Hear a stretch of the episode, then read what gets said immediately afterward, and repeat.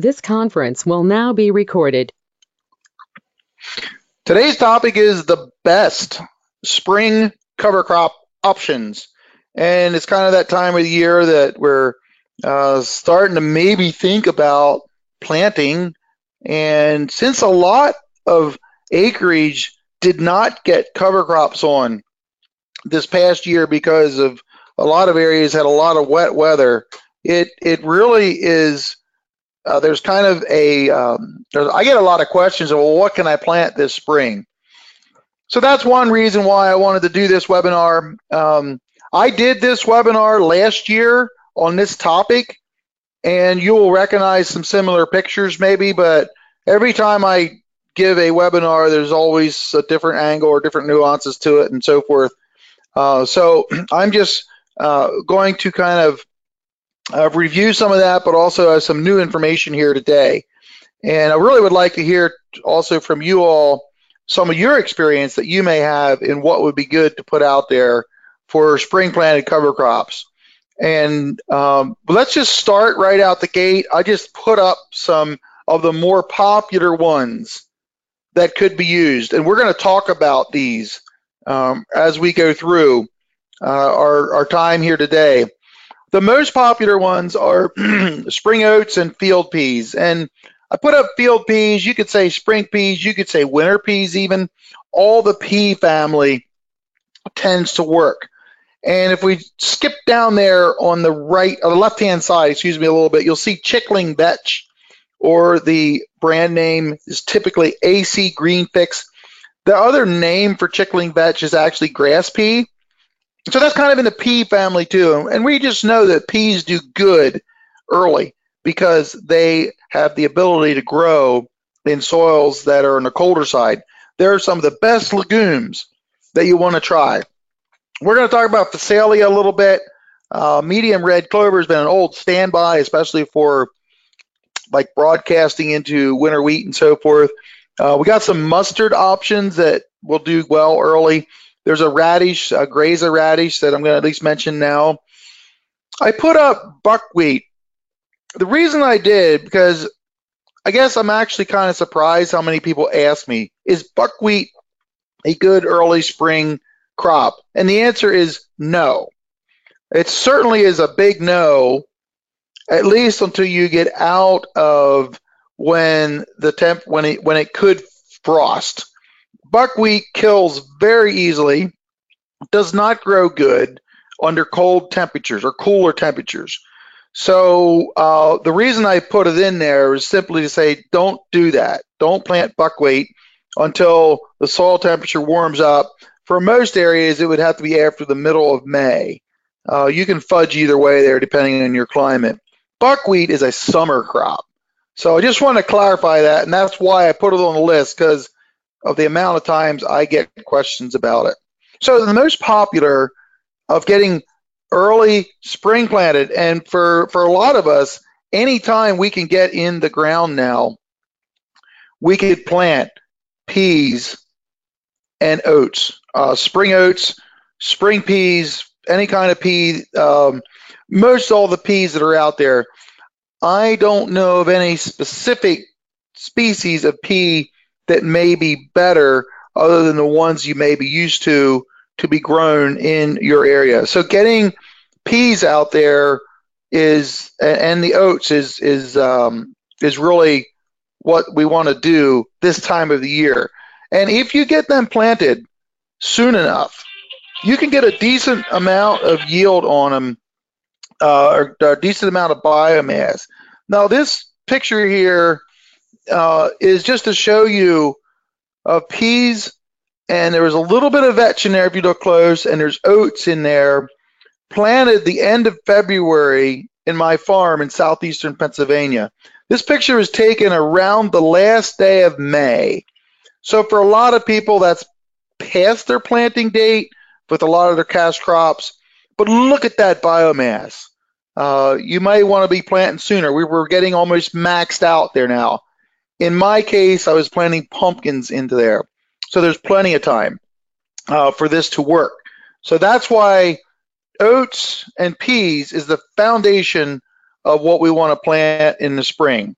And for those who have a lot of ground to cover, even doing this in front of soybeans, like your last field that you're going to plant or your last field of corn, is a strategy to do this. So I have just recently, I was in Wisconsin, as many as you know, had a farmer come up to me, and again, this is just farmer evidence, but he said that he planted a spring oat early.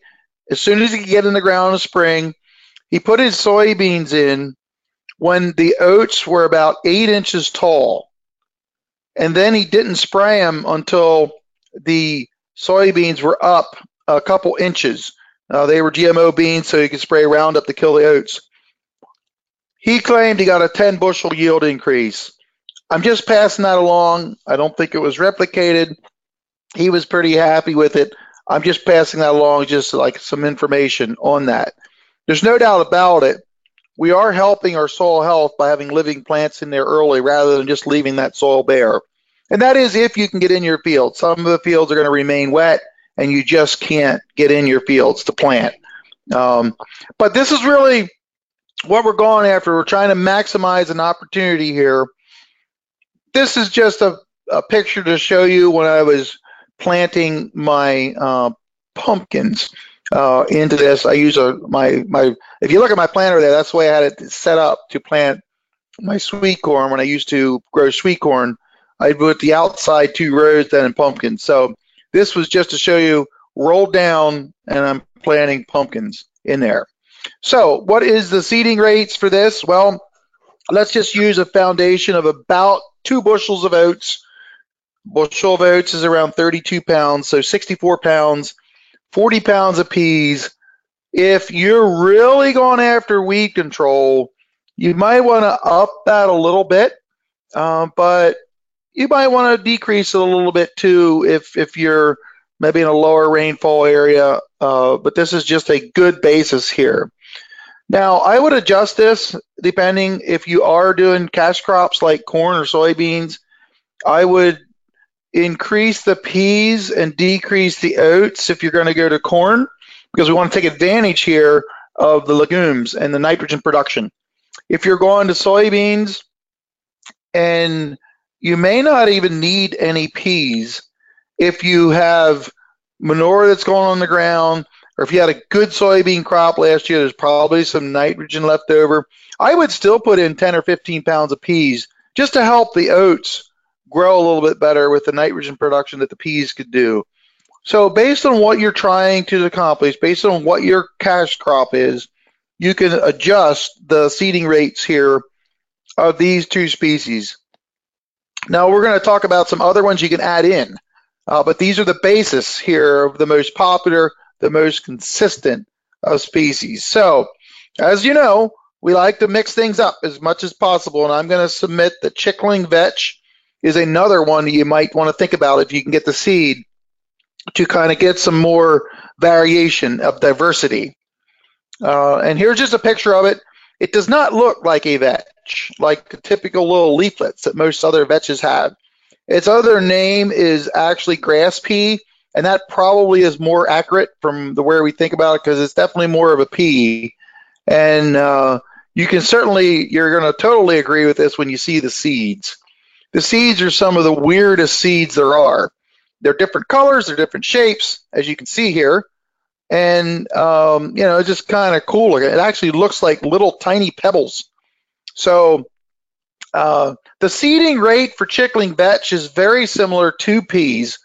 And I just put up there 50 pounds per acre. That's in the context of planting them by themselves. So if you're going to split it with peas, you know, you can just basically cut the rates in half, whatever you want to do in that regard. But chickling vetch is definitely one if you want to start taking your cover crop mixes up a little bit in the spring, just as another option that's out there to add diversity and so forth. Now, I had to mention medium red clover, or just simply red clover.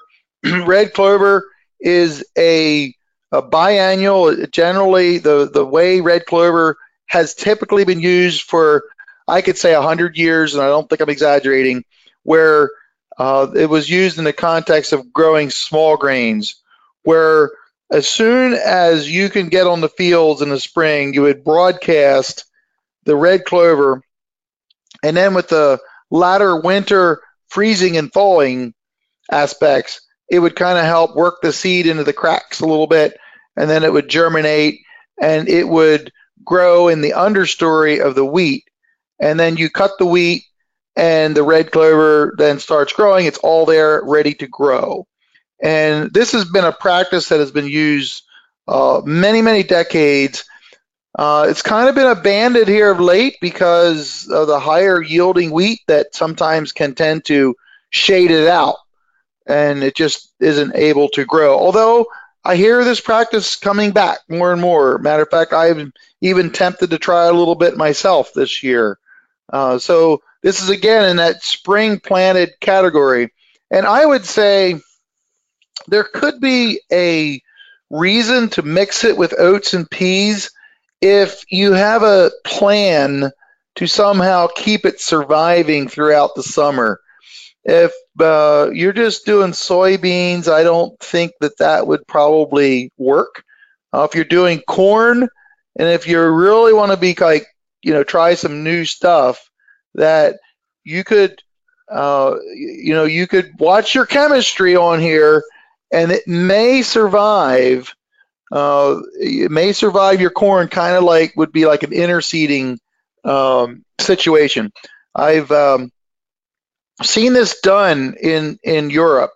I didn't put that picture in, but they were trying to get this red clover to survive through the growing season so that by the next fall it would be all ready to go. So if you get really creative there, red clover may have a fit in spring planting. Now, I put there 6 to 10 pounds per acre. I just had to put a number up there. That's basically on a single species rate. If you mix other rates with it, you would have to adjust accordingly. So the other one I wanted to talk about here was radish, and this isn't the radishes that we're most familiar with. Most of our radishes that we use in the fall are generally they're daylight sensitive, and they do not go to seed very quickly. So if you would plant most of the radishes that we plant in the fall, if you would then turn around and plant that seed in the spring, it would bolt, or that's the word that is properly used. It would bolt or go to seed very quickly. And you would have this branchy, almost soybean looking type plant that would come up. And it's still gonna be okay, good for the soil, but it won't be what you expect. So this Graza radish, the name indicates it was made for grazing. If you plant that specific variety, and this is a variety that was bred in New Zealand, and it is a lot different, I would have to say, than most of our cover crop radishes in the fall.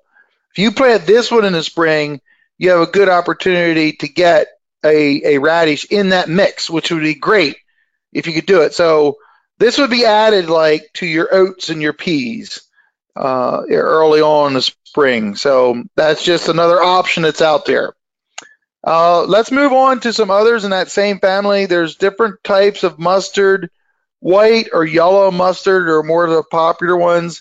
Again, you can put these out early. The cold weather's not really going to hurt them, and when they germinate, they're going to survive. Except there could be a case where you have a warmer than normal late winter, and then you have a colder than normal early spring, where it would germinate and come out, and it would just wipe them out. That could happen. So that's my little caveat right there. But aside from that, mustard is another one that we could add to our mix if we want to get a little creative. Now, one of the more exciting ones that I want to talk about here is Phacelia. The reason being is it grows well early on. It also is a pollinator crop. It's one of the best things to attract bees. So if we're already setting ourselves up to plant an early spring crop, probably the strategy is that we won't be terminating that crop to at least I'm just going to use the middle of May or or the latter part of May to make it worthwhile. Having this in the mix is, I think, a very, very good idea. And actually, I have a little piece I want to plant here soon. Fortunately, I found I have some Phacelia left over. I was glad to see that because I want to use it here this spring. So you may not be as familiar with Phacelia. It's used quite a bit as a pollinator crop. This is how the leaves look. They're kind of a different type of a look. They're broadleaf, but they have this type of a shape. I say they look kind of like carrots, but they're definitely not carrots. But so that's how the leaves look.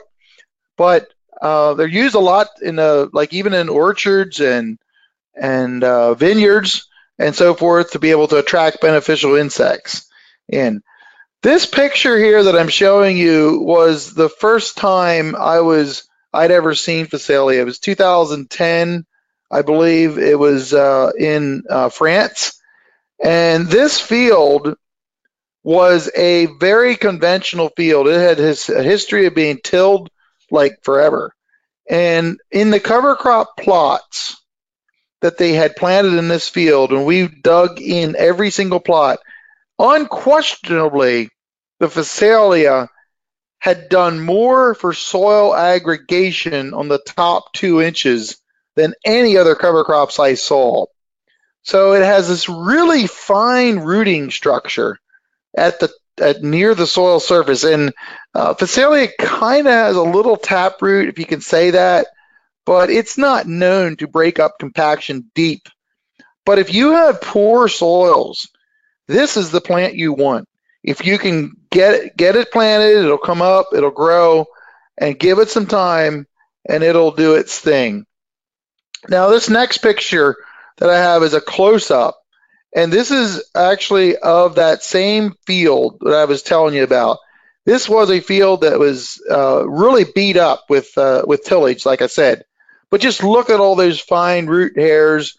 I mean, that's mycorrhizae hairs right there. I'm not exactly sure, but that's just amazing to me, and that's one of the things that really stood out to me in what this plant has to offer. So if you're in a situation where you had a lot of ruts last fall and you want to try to break that soil back down and give it biologically more more soil health and so forth, having Phacelia in the mix is definitely one to try. Why don't I just pause here a little bit before I move on to the final wrap up, and I'm going to open up the lines here. What questions may you have or comments you have for any of what I've shared so far? Any questions or observations, anything else you want to add? Anybody? Well, I'll just ask about the cool season areas. Yep. Because you're talking about getting these things established, like you're thinking you might be able to plant them in March or in April. Well, yes, theoretically. Well, I am gonna cover that again with my free-seeding slides you've probably seen before, Scott. So why don't we just pause on that question for a little bit, because I think your question is more about how to get it done, right? No, it's more about season length or that, because I mean, for us, we just don't, we may not get much growth, and then we need to get the cash crop planted. So trying to figure out how that would work. Right, so. And I'm glad you brought that up, because I probably didn't really expound on that very much, like I should have. But you're correct. There are some areas, and there are some times where you simply don't have time. And so that's just a given. And even in areas further south than you, Scott, Scott's from Alberta, by the way, for the rest of you don't know, there are times in the springs where we just don't have much of a time. So this topic today is maybe more applied to when that opportunity arises, here's some options. Yeah. You know what I'm saying? Yep. Yeah. So that's, it's just good you clarified that, because There's just some years where you just don't have this opportunity. Other comments, questions? Hey, Steve. Right, everybody? Yes? Steve, can you hear me? Yep. Yeah, how long does it take for the Phacelia to start to go into bloom, like a flower? Yeah, my experience in southeastern Pennsylvania, where I'm from, is if I can get it planted at the beginning of March, we'll have flowers pushing out by about the third week of May. So that's where I live, so you'll have to adjust accordingly. I see you're from Indiana, so you'd be similar in your area. And, of course, that's under, we'll just say, average weather conditions is what I would expect. So if you're going after the flowers, letting it grow until the, you know, you can attract insects, you're going to want to let it grow till the end of May for sure, you know, to do its thing. But as far as the rooting action that you see in this picture right now, that is, a lot of that's already going to be accomplished. And one of the things I'll add too, before I forget it, is that Phacelia tends to not be a high germination seed. It tends to be low. If you have 80% germ or higher, that's a good lot of seed. And so we always mix it with something else, because there are some times where it just doesn't grow everywhere. So it always has to be in a mix. So I don't know, Derek, was that helpful? Yeah, it sure was. I love the root development. I was just curious to the pollinator benefit too. Yeah, yeah. Well, if you plant Phacelia, I should have put another picture in, but go look at the roots and push back if there's any previous crop residue, and you can see these roots are almost even on the soil surface if it's on the wetter side. It's just incredible what to do. Anybody else here ever plant Phacelia? And if so, what have you noticed? Anything to add? Has anybody ever planted Phacelia? I see Chris is on from Southwest Iowa. Chris, how about you? Have you looked at Phacelia yet? Yeah, Steve. I put it in mixes, and I really love it, what it does. I mainly put it in, pollinator strips around, but it loves to be planted early, and it's a very, very fine seed. It almost looks like rust flakes. But it's very chalky. It's a very chalky type seed, and if you plant it by itself, it'll literally bridge up almost in a drill. I would never recommend you plant it by itself. So it's kind of a moot point, but the seeds are really, they're really different, and they're fine, they're small, but in a mix, they do quite well.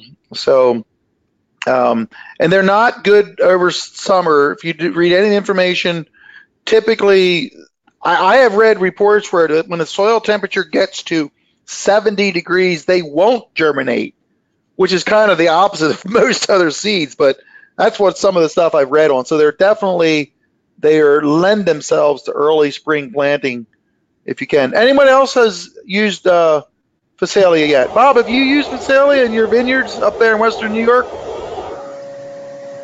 Bob Betts? Okay, anybody else? Anybody else have experience with Phacelia? Yeah, go ahead. Steve? Yes. We've never tried it because our normal cover crop goes in late July. So I figured where sometime like this year with the ruts, I wonder if we can get in early enough, if we could try seeding some. Yeah. If you can get a hold of it, you can. The price has been pretty high, but the price has come down. It was like $4 a pound, but you don't need more than 2 or 3 pounds like on a per acre basis in a mix. So it's not that bad if you're trying to remediate something, but But yeah, so anybody else? Comments up to this far? Yeah, go ahead. This is Aaron from Nebraska. Earlier this year, or 2018, I guess, we used some Phacelia in a mix after wheat, and we had it germinate, but because it was planted after the summer solstice, it didn't go to flower, but we were really after the rooting action, and it still grew pretty good height and was successful. But we had a really wet fall, so I'd say that contributed to lower soil temperatures in general. What did you think of the rooting action? Is it what I've been saying it is? Yes, and I've talked to Keith Burns. He feels the same way, for sure. In Nebraska, we've seen that time and time again. A lot of fibrous roots in that 0 to 2 inch. Yeah. Yep. It doesn't go deep, but it's if you want to remediate soil, that's one you definitely want to work in. Any other comments before we move on? Okay, let's move on and wrap this up. The next, I just want to show you, if I can get this thing to work here, some ideas on how to get it planted early. And those of you who have been a part of my webinars have seen this picture before, but I had to put it in again. And that is freeze seeding. That's when you actually use slightly frozen ground to be able to plant without getting mud on your planter. And this does not happen. This opportunity does not occur every year that it works like this. But it is a way to get seeds in the ground earlier than you typically do, earlier than you typically need to wait for soil to dry out, because usually it won't either. It's just usually just too muddy in the spring. Now, you know, we got to be careful on wet spots and so forth in your fields. But I just wanted to show you this picture because it was taken at 2 a.m. in the morning. So I've done this a couple times. I don't do it very much anymore because I found better ways to make sure my cover crops are planted on time. But basically, whenever the ground gets frozen enough that it can support your tractor, your drill, but not froze too much that the colders can still penetrate down through the freezing ground. So on a colder night, that's going to get down to around 20 degrees Fahrenheit. You're going to have to start in the evening, probably, because my example, one time I started at 11 p.m. at night, and it was about 25 degrees. The temperature was dropping. 3 hours later at 2 a.m., that's the night I took this picture, it got frozen enough that my colders were not going in the ground anymore. The temperature dropped to 21. So I'm just giving you a scenario. Sometimes it's just barely getting cold enough and you wait till first light or right before dawn to start, depending on how many acres you want to try to do and so forth. So if you're going to do stuff like this, you kind of have to have your stuff ready to go the night before or whatever.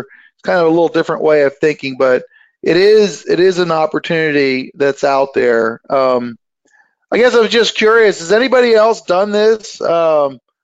Has anybody else done this free seeding before? Yes, Steve. Anybody at all ever try it? Okay, John, you have. That doesn't surprise me. I have. It was 2 weeks ago I finished a field at a farm. Oh, man. In the morning. I wish I could give you a prize, John. Good for you. That's great. That's good for you. Yep. I actually thought yesterday morning would have been a good morning around here to do it. Yes. But I didn't have any to do, so I didn't do it. Anybody else try the free seeding method before? Anybody? Okay, I'm just going to wind us down here now. I just wanted to put this other slide in here for vegetable farmers. A lot of vegetable farmers in my area now are starting to use this system where they lay their plastic for their vegetables, and then they will plant oats in the spring. They'll just broadcast it over the fresh ground there. That's where the raised beds are made. So that's just another option. I just wanted to mention it there. So let's just review where we're at here and what we've talked about, and I'm going to open it up for other questions and a little bit later. So I just have this picture here or this slide here to review. I'm not going to go over it, but I just was curious if there's any other cover crop that I may have missed. I really would like to know there's anything out there that I may have missed. Is there anybody has other suggestions? Chris? Yeah, Steve, I was wondering, you know, about fava beans, you know, early fava as we beans. Can. Yeah, that's. I did try to plant them one year early. I remember that now. So what I do remember, I was actually trying to grow them for seed. I planted it by themselves, and I believe it was flea beetles just decimated them. But that was in the context of growing them by themselves. And, you know, now I would want to grow it with something else for sure. So I think fava beans would have merit. Have you ever done them in the spring? Yeah, last year I had some oat barley mix, and then I came back in with a row planter and planted some fava beans. And, you know, I probably didn't put enough out there, but they came along and they produced seed. Yeah. Okay. So do you think, in other words, that's something you might try again this spring? Yeah, and I think I need to try it even earlier, very first thing that I could get out there and do it. Yep. Good. Now, that's a great suggestion. Other suggestions from anyone else? Steve, this is Aaron again. We're going to try spring lentils with kind of everything else you've mentioned here, but spring lentils was one more that stuck out to me. That does sound like a good idea. I also probably should have added these, but spring barley and spring triticale are other options. I'll just say that for whatever it's worth. They probably could have merit to the list. Does anybody have experience with spring barley? Anyone use spring barley? I'll just start with that. Yeah, Steve, this is Chris. And I've been doing that for several years, of doing, you know, spring barley mixed with oats, and also have some brassicas, some mustards in there. And like I said, I had the fava beans. And then I harvested that all together. So that mix is kind of what I've been harvesting for my spring, you know, if I have to do any spring cover crops. But yeah, I got probably about 30% spring barley in there. Yeah. Works really well. Well, when I was in Wisconsin 2 weeks ago, that was one of them that was brought up that they were going to try to use there. So I think that probably needs to be added to my list here. What about spring triticale? Anybody try spring triticale? Okay. Any other suggestions? I got them listed here, and I'm going to add them to my notes when I send out the link to this. But any other suggestions as to what would be a good another good spring cover crop species? Okay. Oh, well, I just wanted to let us know that next week it's probably going to be a little narrower focus, knowing that there's not a big group of people that are into vegetables, but I have had this question asked, so I'd like to get the webinar on the list, so to speak. So next week, I'm going to be talking about strategies to improve soil health with cover crops in vegetables. So that's going to be geared more to the vegetable crowd, but of course anybody's welcome to join in that regard. But so just to wrap up today, is there any other cover crop question that you want to bring out, that you want to bring up here? There's you know, anything that you would like to talk about? Just with that webinar next week, what day and time is it? What was that, Scott? The webinar next week, what day and time is it? It is. I don't have that in front of me. I'll send that out to you. My schedule is so jumbled up working around speak engagements that I kind of forget right now. But I'll send that out to you, Scott. Everybody will see it. I have some other meetings on next week, but. Well, you know that everything's recorded, so. Yeah, I'm hoping to be able to. All you. Yep. Right. Yeah, I go back and listen to the recording. So. Yeah. Yeah. Okay. Good. Right. So, I might look it up here just while we're talking. Other questions anybody else has about anything with cover crops? Anything at all? Now's your chance. Anybody? Well, okay. Just looking here. Next week, I think it's going to be Wednesday, Scott. next Wednesday, I believe. So yeah, that's when it's going to be. I'm looking out here at my other calendar. So, okay, last call. Any other questions for today? Well, thank you everybody for your great questions and for attending today. I know a lot of us are dealing with snow this today, but you know, spring is on the way, so we got to start thinking about what we're going to do this spring and what the options are out there. So, appreciate your support. Stay curious, keep learning. See you next week.